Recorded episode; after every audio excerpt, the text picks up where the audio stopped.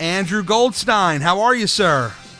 I'm good. How are you? Oh, I'm doing well. And actually, uh, the last time you were on this show, uh, we did not have our co-host. So I, I, need to do the proper introduction. Uh, Andrew, say hello to Chris, our co-host. Our co-host, Chris. Chris, how are you, sir? Doing good, Andrew. How you doing? I'm uh, I'm super happy to uh, to join you guys. Talk a little WrestleMania. I'm excited yeah. for you too. We were actually playing the old school WrestleMania uh, intro from like 90, 91, and 92 because we kind of had a double main event today. We had you on, we have you on now, and we had Jason Sensation on in the first hour, who was, you know, the guy who was famous for doing the Owen Hart thing with the Nation or DX playing the Nation. So we were kind of billing today as a double main event, Andrew. I love it. Me and Jason Sensation. Uh, uh, I haven't been this excited about a tag team since the Beverly Brothers. he had uh, he actually had some tremendous insight on on Daniel Bryan because he and Daniel trained together in uh, Shawn Michaels' school way back when. So so good stuff. But you know, before we get into WrestleMania, I want to mention that I saw you tweeting. You were at Raw last week, and I wanted to ask you how your experience was there. What'd you think about it? Oh man, Raw was fantastic. I mean, uh, the Barclays Center is quickly becoming my favorite new venue to watch wrestling uh, inside. I mean, the crowd was electric. Uh, it was sort of the coming out party of the the, the babyface version of the Shield, right? And um, it was it was really awesome to uh, to be there live for that. And uh, any anytime you go to a live show on the road to WrestleMania, so to speak, it's uh, it's really um, a heightened wrestling experience. But I got to sit ringside with uh, thanks to my buddy Peter Rosenberg, who is all over the internet talking about wrestling. He's uh, of the Grantland podcast and and stuff like that. So that was pretty cool. Saw a lot of stuff uh, up close and personal. And it, if, if anybody has a chance to go to the Barclays Center uh, for wrestling, do it because uh, there's just something about that place and that crowd. Yeah, I mean, you know, I've been up to New York maybe two or three times, and I know I know you're up there. You know, currently it's where you live, but I mean, you know, when you rate it to the Garden, though, I mean, you're ranking this above the Garden. Is that am I am I hearing you correctly? No, I'm just saying it's it, it's getting there. You know, it's almost like you have the garden and then everything else is second fiddle. But now there's another venue within you know the five boroughs of New York City that uh, kind of you know can can stand up to it. Uh, you know, it's way better than the Meadowlands. Oh yeah, that, that that place is a dump. I mean, no offense to you guys up there, but that place is kind of a it's it's got it's got that cool like vintage look and all that when you go through the concourse. I was up there for Access last year, but it's kind of it's kind of a dump. I mean, I you know, just my take on that. yeah, I mean it's old school and and it's got a super long wrestling legacy. Uh, any old, you know, classic WWF fans, uh, lots of historic matches took place at, at the Meadowlands, but uh, and also the Nassau Coliseum, both. But uh, I mean, Barclays Center is brand spanking new. The acoustics are amazing. The crowd's hype, and uh, you know, it's just all vantage points in the arena are really, really fantastic for wrestling. Well, very cool. Now, this is how I want to transition into WrestleMania because one of the big uh, angles on Raw this week, which you were there, you saw it, was the uh, Undertaker, Brock Lesnar. I've been a little bit critical of this build up on the shootonline.com. I have a whole article I've written about it, and I want to get your take on it, Andrew. The you know, it just seems like Brock Lesnar's not really been able to get any kind of heat in this angle, and you know, what's your what's your take on the whole build up as a whole? Um, well, I got to say, I was kind of disappointed in myself as uh, the you know smart wrestling fan sitting ringside to not sort of watch and and and uh, see how they hit the uh, you know how they brought the Undertaker down, hit him under the ring uh, for his you know his appearance in the uh, in the coffin. Mm-hmm. Um, so I missed that, but I, I mean, obviously, I was I, I was preoccupied. I saw the results of it. I just didn't. I, I wanted to see how they placed him uh, and walked him down so nobody noticed. But anyway, um, I think it's been okay. I love Brock. I like really anything that Brock does. He's been kind of made to look like the fool, right? Uh, a little more than I would do. You know, he hasn't looked strong. He hasn't looked like the beast. But that's what they do with Taker. They make people cower in fear. If, if you're wrestling, you know that he hasn't gotten one. He hasn't gotten one on the Undertaker yet, and uh, I think that's what everyone like yourself is waiting for. Yeah. Yeah. Um, I was wondering how would you equate this? Because I know this is this is the first WrestleMania match between the two, but how would you equate it to how they handled like Brock back in, let's say, 03? whenever they were both Well- doing their the SmackDown run? I actually just realized I'm mistaken. He did get one, ear- you know, early on in in, in the story with, uh, you know, putting him through the. Uh, I know that was Taker put Brock through the table. So no, Yeah. I'm right. Yeah. Brock Brock has yet to really, uh, you know, make his presence known uh, on Taker. But you know, they're keeping Taker clean. Are you asking just in general how they're using Brock compared to 2003, or just with Taker Taker Brock? Yeah, yeah, just just Taker Brock because they they went back and forth in 03 over the uh, WWE title. Yeah, I And they mean, had uh, obviously, matches obviously like- now we're what uh, 11 years later, and I think you know, there Taker's a much different kind of uh, worker, different, a much different. He's being used much differently. Um, both both guys, Taker and Brock, are limited use superstars. They're they're um, attractions at this point. Right. So it's much different than 2003, where both were active roster, you know, competitors. You saw them week to week. They had every single week to tell their story, and uh, you could go multiple pay-per-views with those guys and sort of um, a traditional, you know, program with those guys. But this, the, you know, leading up to WrestleMania, like I said, they're both part-time players right now, and they're they're trying to maximize, uh, you know, these last couple weeks uh, before WrestleMania. I, th- I think it's a completely different um, story arc and, and execution. Yeah, fair fair enough. I, I just you know, I look at it, I'm kind of just like, you know, when Brock came back in, in 2012 and the thing that they did with John Cena, and I wasn't mad that he lost to John Cena. I mean, I thought that that match was pretty incredible. I, I really enjoyed it thoroughly, but just the entire use of him, like, I, I don't so much have a problem with him losing. I don't think that's the issue. I just think it's with how he's portrayed in the build up to these matches where it just seems like he's not always billed as a a credible threat to me. That's that's kind of what I've seen. Uh, is that kind of your opinion, or do you have another take on it? Yeah, I mean, I'm half and half because to me, Brock is, and it's partly again due to how they use him and how they've made him an attraction. Even though he pretty much loses most of the time now uh, when he actually does wrestle a match, but just the the specialness of seeing Brock work because he isn't a week to week superstar. Um, you know, I'm still I, I'm still in awe when I see the guy. I still think it you know he's worthy of a match with the Undertaker. Obviously, we know that uh, we're pretty sure that Taker's going to go over. Yeah, But uh, you know, but Brock's not a guy who needs to go over on Taker. So I think it's just one of those matches that's been sort of uh, even though it happened in 2003, it's sort of a dream match. Right. Um, ever ever since that moment at the UFC pay per view where they they kind of locked eyes and and had that moment outside the the realm of professional wrestling, everybody kind of got their juices flowing again, and and um, now here we are, all these years later. I don't know how many more ma- matches with Taker we have left uh, as fans. Maybe one, maybe maybe two if we're lucky. So this is pretty good. And, and looking at the roster, you know, case can be made for Cena, case can be made for Bray Wyatt, but uh, Brock's right up there with you know the number one guy you want to to see uh, wrestle Taker. And one last note uh, just popped into my head. You know, back in 2003, the whole idea of mimicking MMA in a wrestling ring was sort of uh, was not really was pretty frowned upon. It wasn't it wasn't something that was uh, widely done. And now here we are in 2014. We've had that match between Cena and and Brock, where M- you know with heavy M- MMA influences. We've had those Samoa Joe, you know, Kurt Angle matches, you know, in the cage.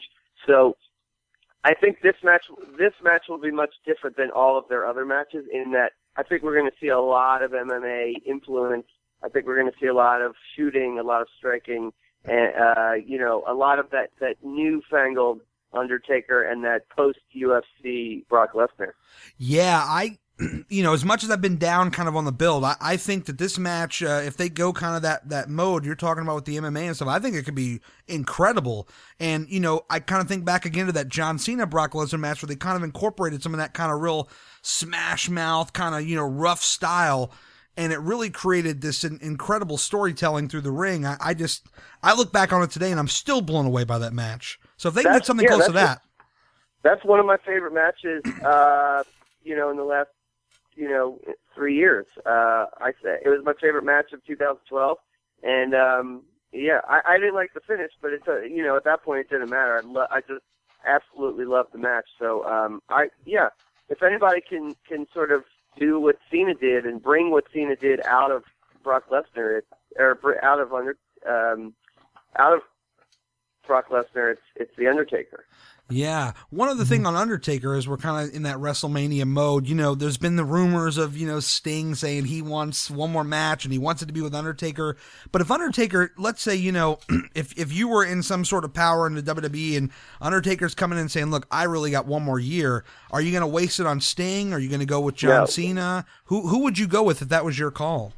Look, if Taker and after after WrestleMania 30, you know, you get a couple months in, and and Taker gives that phone call to Vince, and they they talk about uh, what he's got left, um, and he says, "Look, I got one more WrestleMania left." I think, me personally, uh, you know, I think it, you, for wrestling's sake, you end the streak and you give it to a young guy. Hopefully, it's Bray Wyatt by the time by Wrestle by the time WrestleMania 31 rolls around. Bray Wyatt's still hot, um, coming off hopefully what will be a win over John Cena to really make him as a credible, you know, heel. Yeah. Um, I just think, I just think, obviously there's tons of equity in the streak, continuing the streak, continuing the legacy of the Undertaker. We'll hear about it nonstop for the next 20 years with DVDs and and Hall of Fame tributes and etc. But I think there's so much that I think wrestling tradition is that like at some point, you know, Taker's got to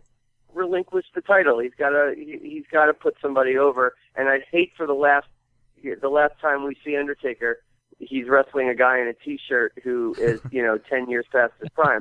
I want it to Oh, be God. I want it to be a young guy who can bring the best out of the last match uh, for the Undertaker. I'm not on board with the whole Sting thing. I would like to see Sting get his WWE moment, but not against the Undertaker. Fair enough. And let, let me piggyback off your idea here for just a moment. You're talking about Bray Wyatt. What if, what if they had the uh, discipline to keep Bray Wyatt strong? Could he be a guy that, let's say, if he were to take the streak and, and beat the Undertaker, could he be a guy that they would use for the next 10, 20 years to build his own streak? What do you think about something like that? Yeah, I mean, I, I don't know about um, you know another streak with another guy, but obviously you put him over Cena in WrestleMania 30, and then you put him over Undertaker and, and the streak WrestleMania 31. Bray Wyatt, your your your next uh, your next money guy. I think he's getting close to being that already. But um, I don't know about another. I don't think they need another streak. I would hope that they don't, you know, put titles on him and take titles off of him at a at a freakishly fast rate that like they've been like they had been doing in the early 2000s. But um, Right. with other superstars. But I don't think they need a streak. I think it's a good idea. I don't think I don't think they need to do that. I just think nice these big clear pay per view wins for uh, Bray Wyatt um, can can really get him to the point where he's the top heel, and uh, obviously Daniel Bryan's top babyface, and looks to be looks. It looks like he will be that for the next year or two. Yeah, you know, and and Bray Wyatt, I mean, his promos are so strong. I mean, when you when you watch his promos, do you get the sense that they are scripting those things, or do you think they're kind of letting him, you know, go with it a little bit and kind of giving him more bullet points? Because we hear so often about, you know, maybe they're scripting or over scripting guys. When you look at his Yeah. promos, what do you think? Are you think they're scripting it word for word, or is he kind of running with it a little bit? I have I have no um, I have no uh, ties to WWE anymore. I don't really talk to anybody that's still there. Right. But you know, I, I read all the same stuff that you read, Yeah. and you know, I'm I hear from everything I hear and read and and um, you know, am privy to.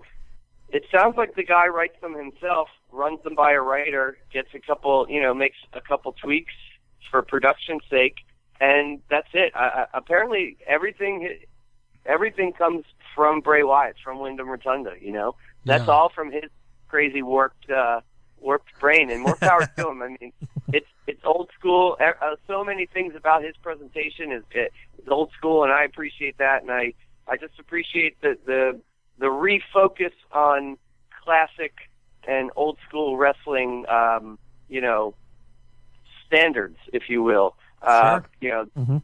they're paying they're paying a lot more tribute to uh, history than they have in the past, and Yeah. uh, Bray Wyatt Bray Wyatt's a, a big reason for that. Oh, definitely. Hey, I got I. Well, you you had mentioned that uh, I know Gary touched on you know asking if they had you know how much of it Bray had writ- written, how much of it was you know mostly the writers. Now, when you were there, did you actually did you prefer to act you know to have a little bit more control over like some of the promos or anything like that, or you know whatever your involvement was, or or did you prefer you know when they came you know when they came up with their own stuff and then just tweaked it? When I was there, there weren't that many guys that um, the instruction was just you know go up to them, tell them the idea, and let them let them bullet it out for you. I mean, I remember being told to write a promo for JBL, and I was just like, well, that's not happening. I'm just going to go up and you know, it basically just would go up to JBL, tell him the beats that he had to hit, and then he would go do it in in whatever form he wanted to do it. But then, and Cena was that way. Cena would kind of write script his own promos, kind of with the help of of uh, Brian and Ed. But um, other than that, like I, you know, I was on SmackDown, so most of the guys were young. Most of the guys were were the the, the type of uh, or the guys that I dealt with were the type of guys who, you know, everything was scripted word to word for word. In fact, my favorite thing I ever did, writing wise, was uh, the promo I wrote for Ken um, Ken Kennedy Right. in his program with the Undertaker. The black he's sitting. I, I've talked about it on a couple shows. He he's sitting on a stool. Everything behind him is blacked out, and he's just straight to camera, intense promo about not being fooled by the parlor tricks of the Undertaker. Right. And you know, credit to Kennedy or Ken Anderson. Now, I mean, he he literally said word for word what I wrote on the paper, and he just and he smashed it. He killed it.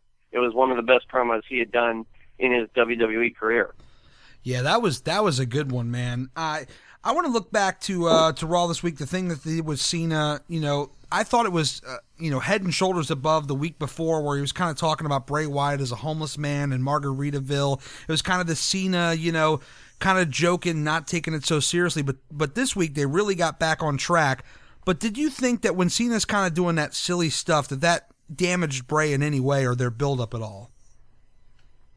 Uh, I normally, I mean, just in general, I think that Cena's shtick is is so damaging to all the story, you know, most storylines that he's in. Right. I, I always want to see Cena be, you know, I like that last week, that go home week to the pay per view where they actually let Cena or make Cena be serious.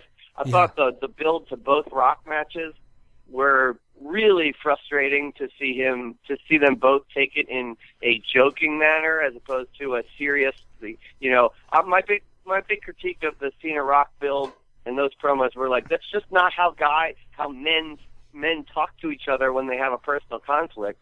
And it was all jokes and and all sort of quippy one liners Yeah. and you know pop culture references when you know they could have gotten a really intense you know personal conflict story out there. But um in terms of Cena with Bray yeah. I mean I don't think we needed the jokes but it didn't it didn't affect me as much this time just because we haven't seen anybody approach Bray Wyatt like that Right. yet. So it was kind of cool to have Cena verbalize what a lot of people sitting at home watching are, you know, were sort of joking about with Sure. Bray Wyatt. I don't, but I don't think it hurt uh, the story because, you know, like I said, he came out last week and was much more serious in tone. I would like it. Uh, I would like it to be more frequent on the serious side than on the John Cena comedian side. But Right. that's his thing, and it's worked for him. He's been on top for 10, 11 years, so you can't really knock it. But No, no, I'm not. I'm not trying to No, no. completely knock him at all. And and you know, you kind of hit on a point that uh, I didn't even think about, where you know people at home were kind of thinking, now, you know, maybe he's he's saying what we're all thinking. But when he went on Raw last week and talked about how he was afraid of Bray Wyatt, how he was, you know, dangerous and, and things like that. I mean, that was just that was good Yeah. stuff. It was really that's good a stuff. huge deal. yeah, That's a huge deal to have a babyface admit on TV that he's afraid of the of the heel that he has to face. I mean, that doesn't happen too often. Usually, it's the babyface, you know, bravado thing. So, yeah, it was super. Uh, it was cool and refreshing to hear. Yeah, yeah, I'm, I'm interested to see what they have up their sleeve tomorrow. I'll be I'll be there in person to kind of see what's going on in DC, and hopefully they can knock it out of the park again. But I mean, my God, Bray Wyatt, week after week, he's not had one bad promo. I've not watched one and said, "Oh, you know, this one was better than the other one." It seems like every week they just keep getting better and better and better. It's it's unbelievable. Yeah, I mean, my gripe with Bray Wyatt uh, in the beginning, and I, I just actually wrote about it for my my PW Mania column that should be out in a couple days. Oh, cool. Um, uh, Goldstein on wrestling, if I can give myself a little plug. of but course. my my big my big frustration in the beginning was he was just Bray Wyatt was saying a lot of things, but none of it was really none of it mattered. Like none of it made any sense. None of it meant anything. He put Kane on the shelf. Nobody really cared because he never explained why. Yeah. We weren't getting the why to the Wyatt family. We were just getting these bizarre promos and these bizarre sort of blackout moments, and you know, we we just weren't getting a reason why they were terrorizing who they were terrorizing. And now, finally, you know, we're starting. Their promos are starting to make sense now because they're sort of raging against this sort of ten-year fan favorite John Cena, you know, um, establishment. They're sort of, you know. Uh, making themselves anti-establishment in their own way. So I'm excited that the promos at least have a direction now. They're not just sort of crazy Riddler, you know, crazy riddles and backwoods, you know, jargon. Yeah, no, and you know, kind of thinking back when you're talking about the Kane and, and even the Daniel Bryan stuff, I do remember just the phrase that Bray Wyatt would use about wanting to take down the machine, and it got me wondering if WWE was kind of geniuses back then, if they had this John Cena Bray Wyatt thing, you know, kind of planned all along, because he was talking about in these promos wanting to bring down the machine, and I'm wondering if he's talking about the machine that's WWE or the machine that's John Cena. And of course, hindsight is everything, but looking back now, I'm kind of like, wow, you know, maybe maybe they were onto something back then. I don't know. Could be. yeah, I mean, look, you can look at the current Mania card and be like, oh man, Punk left and they had to redo the whole thing. But you could also look at it and be like, kudos to WWE, man. They've been long-term booking this thing for since SummerSlam because you know look at them Batista and Orton that's been booked since since they negotiated with or with uh, Batista to come back. That that that match seemingly has been booked since they put the title since they had you know since they put the title on Randy Orton. Or Yeah. stripped the title from Daniel Bryan and put the title on Randy Orton. I mean that whole story looks to be as if it it had been in the works since SummerSlam. Um, obviously we know that Punk was supposed to wrestle uh, Triple H.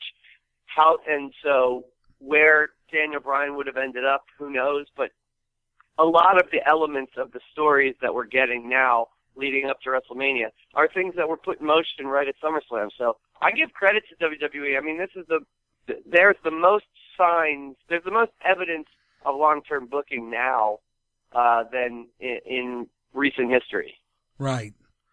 Yeah, it's uh, you know, I really liked the touch that they added where because it seemed like a few weeks ago before they before Triple H came out and said, "Hey, look, I'm gonna make this a triple threat no matter what. I'm gonna add myself or you know what have you." Before then, it kind of seemed like it was Daniel Bryan's guaranteed to win, and I still think he's gonna win. I still truly believe that, but I love that small touch of adding the doubt to the fans, so it didn't seem like this, you know, this conclusion that people could come to that said, "Oh, it's a given. Daniel Bryan's gonna win." When they added in Triple H to the mix, a lot of people were kind of very upset, you know, because they're kind of playing along, and I'm like. This is a smart move because it adds doubt to the match and it Yeah. doesn't make it so obvious. Yo, I gotta tell you two things on that. I gotta tell you, uh, super, like you said, super, super smart move. I mean, first of all, it trolls all the smart wrestling fans out there that are. that- it, it's just, it's the most epic trolling. Especially, look, especially if Triple H actually wins, which I don't think is going to happen. But let's just play out that scenario for a Oh second. Let's say Triple H Uh-oh. does beat Daniel Bryan. It's the most epic trolling of wrestling nerds uh, of all time. Like they, they're is. just, they would just be dangling a carrot in front of every smart wrestling fan and then pulling it away. Um, it, I mean, I would like it just for that reason because it would just be, like I said, it just the most epic trolling of internet fans ever. And then the other thing, playing that scenario out, Triple H wins, he gets put in the match. How cool is the three guys from the, the three guys from Evolution in one match? I mean, as triple threats go, I wouldn't mind seeing that match.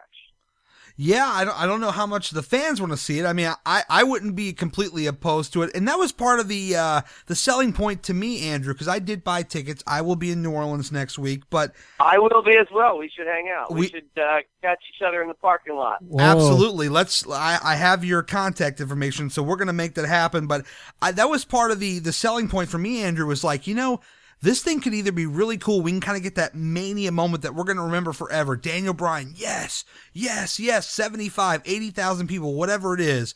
Or we get this incredible train wreck disaster of fans, perhaps, maybe going completely ape shit and losing their minds if he does not. I mean, it could be like Bash at the Beach. They could be throwing stuff in the ring. I mean, who knows? I don't know. That was part of the selling point to me. It could be Road Wild at Sturgis. I'm kidding. Oh I'm my kidding. God! I'm just joking. I'm just joking. But uh, shout out to Eric Bischoff, Road Wild Sturgis. But uh, listen, I, I don't. I don't think there's. I don't think there's any chance. Look, the the the powers that be at WWE, regardless of what people think, they're very smart people. I think there's 99.9% chance that Daniel Bryan goes over in both matches, and we go off. We go off camera on WrestleMania 30. Daniel Bryan standing on the corner of the ring. Yes, chance. Both titles draped around his shoulders, confetti falling, maybe some tears in his beard. Yeah. You know, everybody going, everybody going crazy. It's the huge babyface moment. And whether he has a Rey Mysterio run or a CM Punk run with the title, I don't think it matters because we finally, as fans, we get that Daniel Bryan moment. Right, you you get the payoff. We had uh, uh, Alex Greenfield on last year around Survivor Series talking about SummerSlam to up until Survivor Series and how you know we were kind of thinking like, man, what the hell are they doing with Bryan? And he said, you know, it reminded him a lot of Rey Mysterio, where they they finally gave Rey that big moment and they kind of really just you know threw every uh, wrench in the plans they could to make him just not look so great. And uh, I hope that it I hope that it goes differently personally because I think Bryan deserves better than that. But still, we get our moment, and that's what's most important. And I think now the fans have to put up or shut up. And if they really believe in Daniel Bryan, they need to support him and they need to buy the tickets, they need to buy the merchandise, and they need to watch the television show with this guy on top and that's I mean that that's their duty. If if WWE gives them what they want, then they better you know also uh, you know give that back and show that support for Daniel Bryan. Because if they don't, then all the critics are right. They said, oh, you know he he was never a draw and this that and the other thing. You know I think the Yeah. fans need to put up or shut up on that as well. Well, just for the record, Alex Greenfield doesn't know what he's talking about. I'm kidding. He was he was my head writer. He he's AG Classic. I'm AG Dose, and um, but uh, yeah, uh, Greenfield's a hack. Wow, we got that clean. We got that clean. Uh, we're going to be talking to him on the Sunday after WrestleMania, so I'll have that audio queued up and ready to go. He'll love it. Believe me. Nobody will love it more than uh, Alex Greenfield.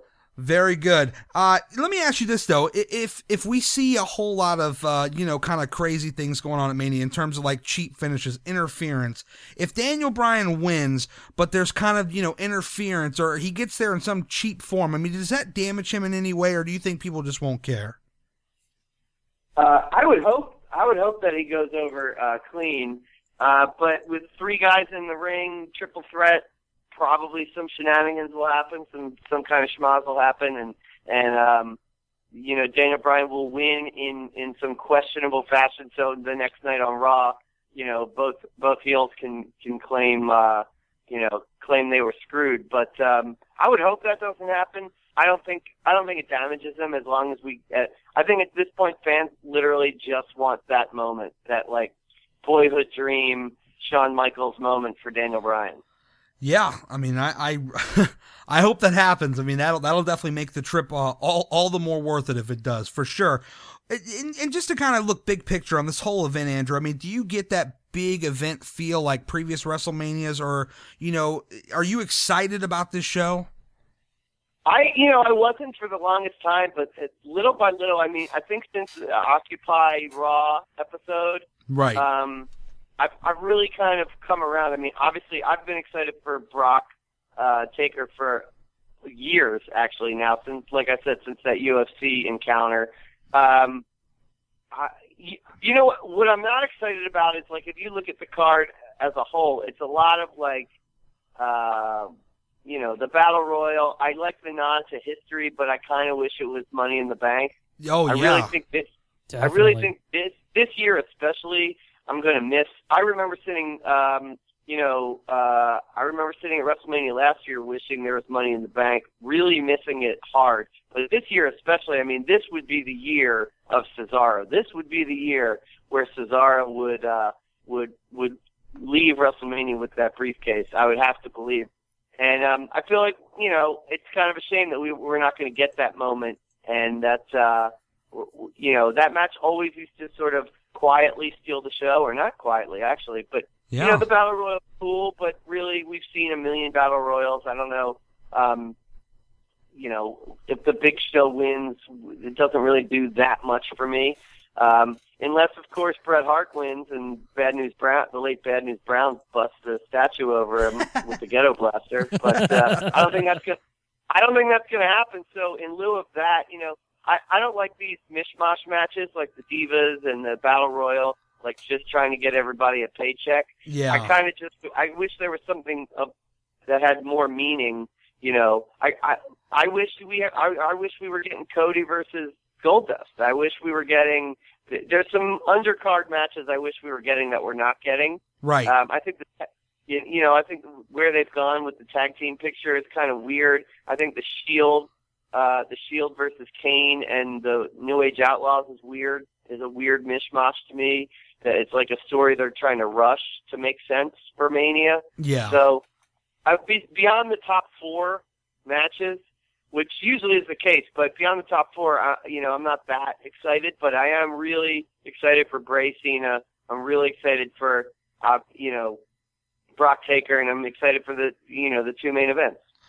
Yeah, I mean it should be a really good show, and, and you brought up Cesaro there. I mean the future looks bright. I mean we're talking, you know, think about like Bray Wyatt, Roman Reigns, Cesaro. Those are just three names that come to mind. I mean, my God, Andrew, the future looks really bright just with those three guys alone.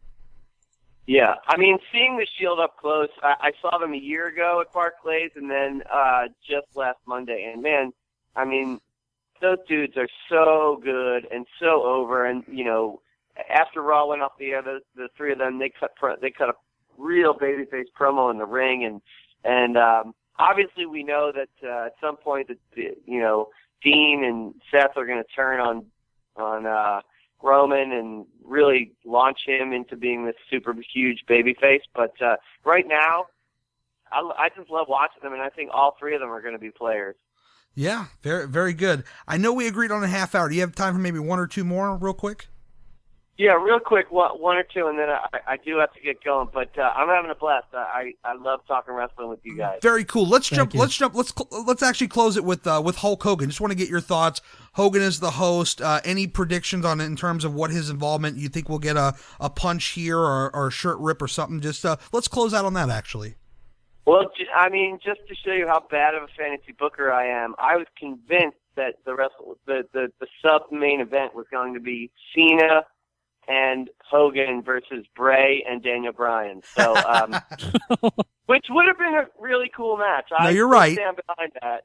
If if they kept Bryan, if they kept Daniel Bryan in the Wyatt family, that would have been a really cool uh, way to way to get Hogan active and and not have to do anything with Cena doing all the work. But nonetheless, I get super excited, you know, just hearing that that first guitar riff of "I Am a Real American." So I'm cool with the Hogan hosting. Whether he gets involved physically in a match, I- don't think his body can take it. Maybe he'll lay maybe he'll lay down some of his hand on the forehead, you know, working punches. oh yeah, Uh, yeah. classic, classic Hulkster. I don't know if he's ripping his shirt off anytime soon. His back is kind of scarred up, but um, you know, just seeing Hogan back in WWE and being presented the right way, um, you know, only good can come from that. And Hogan's in a place now. I, you know, I've read the WWE.com uh, interviews with him that my friend Zach Linder did, and and uh, all his all his press appearances. I mean, he's at a point in his life where he's super grounded now. He's he's speaking seemingly very honestly about guys like Macho Man and Ultimate Warrior and Vince and his history, and he's he's taking credit for a lot of the mistakes that he made back in his career, and it's sort of a really refreshing version of the Hulkster. And when he's not brother brothering, he's he's really speaking from the heart. And I think all the guys, I think just having him there is huge for all the young guys in the locker room, and and hopefully he stays in the WWE family for a long time, and we we get to see him uh, sort of in a Shawn Michaels role. Yeah, and I, and I'll close by saying this. Uh, think about this, Andrew. You and I will both be in the uh, Superdome. We get to see Hogan live at a WrestleMania, not just live in person, but live at a WrestleMania. Oh, yeah. How cool is that? It's going to be huge, and he'll probably just come out and cut a big babyface promo the way The Rock did uh, a couple years ago Yep. uh, when he was the host. But either way, it it's all good to me. But icing on the cake would be if they make an impromptu sort of uh, match, or if, if we get to see some physicality beyond him just throwing the Miz over the top rope. But yeah, I mean, look, I'm an original Hulkamaniac from '85. Uh, you know, he's the reason I started watching wrestling when Paul Orndorff turned on him uh, on WWF Superstar. So I'm I'm a I'm an OG Hulkamaniac. So uh, any Hulkster that I get, I'm I'm excited about. And um, guys, it, you guys are going to be down there. I'm going to be down there. Um, I hope to see you guys in the parking lot with some cool wrestling T-shirts because I got a really good one that I'm breaking out for Mania. Very and, nice. Uh, yeah, that's always that's always my favorite thing. If any of your listeners haven't been to Mania, the parking lot is like ground zero for like wrestling T-shirt mania. It's like everybody breaks out their finest, most obscure, coolest wrestling T-shirt. And, Well, and, Gary uh, knows Gary knows about that one. and guys dress up as Macho Man. I've seen that too. Now, real quick, Andrew, uh, just tell everybody where they can find you, Twitter, and anything else you want to plug in. We do appreciate your Sure. time. Sure. Uh, I'm on Twitter at at Ange Gold, A N G E G O L D. If you tweet me about wrestling, I, I really try hard to write everybody back if you got questions, and I live tweet raw and uh, make a lot of stupid jokes that uh, people get a kick out of. So uh, hit me with a follow, and uh, we'll have some fun on Twitter. You can get me on Instagram at Goldstein Andrew, and um, every morning at 10 a.m. on VH1, I'm a producer, writer for a show called Big Morning Buzz Live, daily live morning show with new host Nick Lachey. So Oh, you can tune in. You can tune into that every morning at 10 a.m. on VH1, and then I got my column on PW Mania. A new one should be dropping any day now. Uh, it's it, it's on my why how I fell in love with Bray Wyatt uh, from not being a huge fan in the beginning. So that's coming out, and uh, like I said, at Ange Gold on Twitter. And thank you guys for having me. I, I really appreciate it. Thanks for the time, Andrew. I'll Thank see you. you. I'll see you in New Orleans. All right, guys, I can't wait. Take care, man. See ya.